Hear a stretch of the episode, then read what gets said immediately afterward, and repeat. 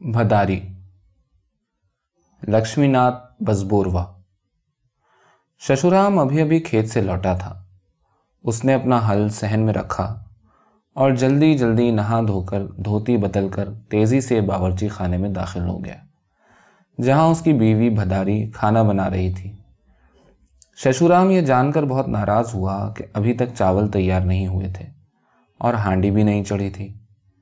ڈھکیا کو بھی نہیں چھیلا گیا تھا اور درانتی سوکھے ہوئے جھاڑ کی طرح ایسے کیلے کے پتے پر پڑی ہوئی تھی، جیسے مرا ہوا مور اور کاٹی مچھلی زمین پر ایسے پڑی ہوئی تھی، جیسے کوئی مست ملنگ فقیر بھنگ کے نشے میں پڑا ہو۔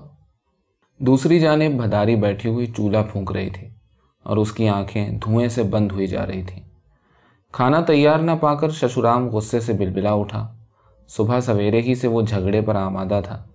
کئی وجہ سے اس کا غصہ بڑھتے بڑھتے نقطۂ عروج پر پہنچ چکا تھا۔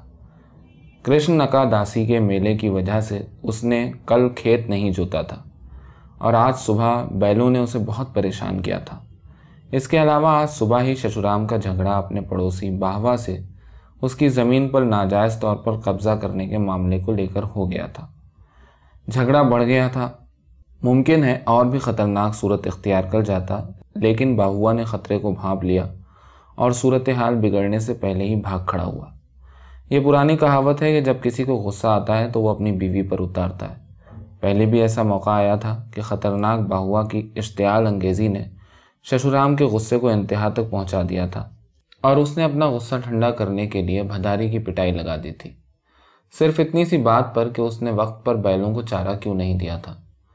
بھداری دھرتی ماں کی طرح صبر و سکون کے ساتھ زبان پر حرف شکایت لائے بغیر زیادتیوں کو برداشت کرتی رہی۔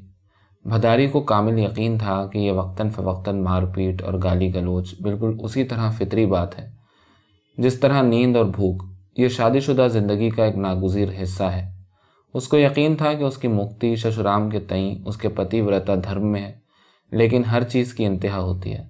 خود دھرتی ماں جو مجسم تحمل ہوتی ہے، کبھی کبھی زلزلہ لے آتی ہے۔ اسی لیے ایسی ناقابل برداشت صورتحال میں بھداری کا بغاوت پر آمادہ ہو جانا غیر فطری نہیں تھا۔ بھداری چولہا پھونکتے پھونکتے آجز آ گئی تھی۔ ششورام نے اسے غضبناک آنکھوں سے دیکھا اور دور سے چلا کر کہا، فلاں فلاں کی بچی، تم نے اب تک کھانا کیوں نہیں بنایا؟ کیا تمہیں معلوم نہیں کہ کتنی دیر ہو گئی ہے؟ اس کی آنکھوں میں خون اتر آیا۔ دھوئیں سے منہ پھیرتے ہوئے بھداری نے خشک لہجے میں جواب دیا، کیا میں اپنے سر سے کھانا بناؤں؟ گھر میں ایک بھی سوکھی لکڑی نہیں ہے۔ ایک گیلی لکڑی سے آگ جلانے میں مری جا رہی ہوں۔ بغیر سوچے سمجھے تمہارا آپے سے باہر ہو جانا ناجائز ہے۔ اس کی تھکی ہوئی پلکیں پسینے سے بوجھل ہو گئی تھی کیا کہتی ہے کتیا کی بچی؟ ششورام گرجا اور کندھے اچکاتا ہوا بداری کی طرف لپکا اور زمین پر پڑی ہوئی درانتی اٹھا کر اس کی کمر پر مار دی۔ اس سے پہلے کہ وہ دوسرا وار کرے بھداری کی دل دوست چیخ سن کر ششورام کا چھوٹا بھائی کنا رام جلدی سے دوڑتا ہوا آیا اور اپنے بھائی ششورام کو پکڑ کر باہر لے گیا۔ بیچاری بھداری خون میں لت پت بے ہوش پڑی تھی۔ بعد میں بھداری کو اسپتال میں داخل کرا دیا گیا۔ ہسپتال میں تیسرے دن جب اسے ہوش آیا تو اس نے آنکھیں کھول کر کمرے میں چاروں طرف دیکھا، جیسے اسے امید ہو کہ کوئی اس کے بستر کے پاس کھڑا ہوگا۔ خدمت گار اس کے پاس آیا اور اس پر ایک نگاہ ڈالی۔ بداری نے دھیمے لہجے میں پوچھا، وہ کہاں ہے؟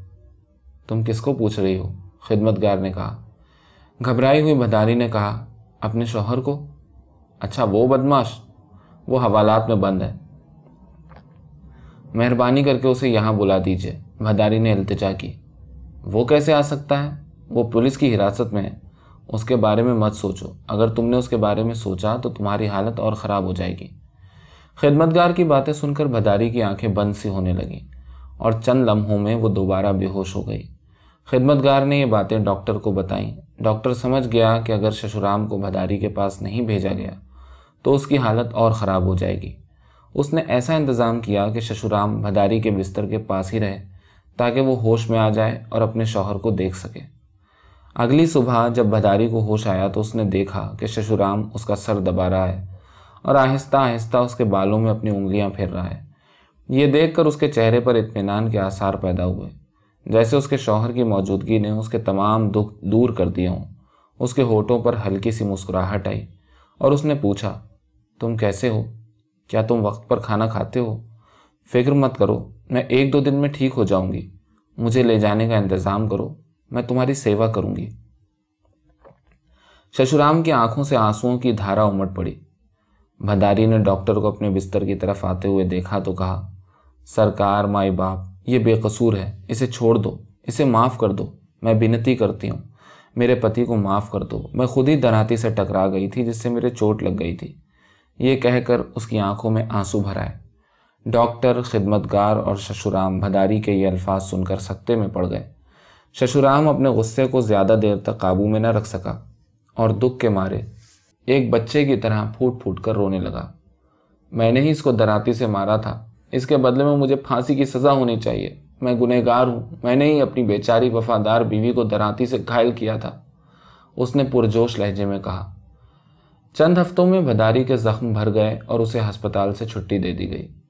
حالانکہ اس نے ششورام کو قانونی کارروائی سے چھڑانے کے لیے اسے بے گناہ ثابت کرنے کی کوشش کی، لیکن قانون نے اپنا کام کیا۔ اور ششورام کو تین ماہ کی قید بامشقت ہو گئی۔ ششورام مسکراتا ہوا اپنے گناہ کا کفارہ ادا کرنے کے لیے جیل چلا گیا۔ بھداری نے خود کو اپنے پیارے شوہر پر مصیبت لانے کا ذمہ دار ٹھہراتے ہوئے اپنے آپ پر لانت ملامت کی۔ اس نے اپنے آپ کو جتنا برا بھلا کہا، کوئی دوسرا نہیں کہہ سکتا تھا۔ ترجمہ ڈاکٹر ضیاء الرحمان صدیقی۔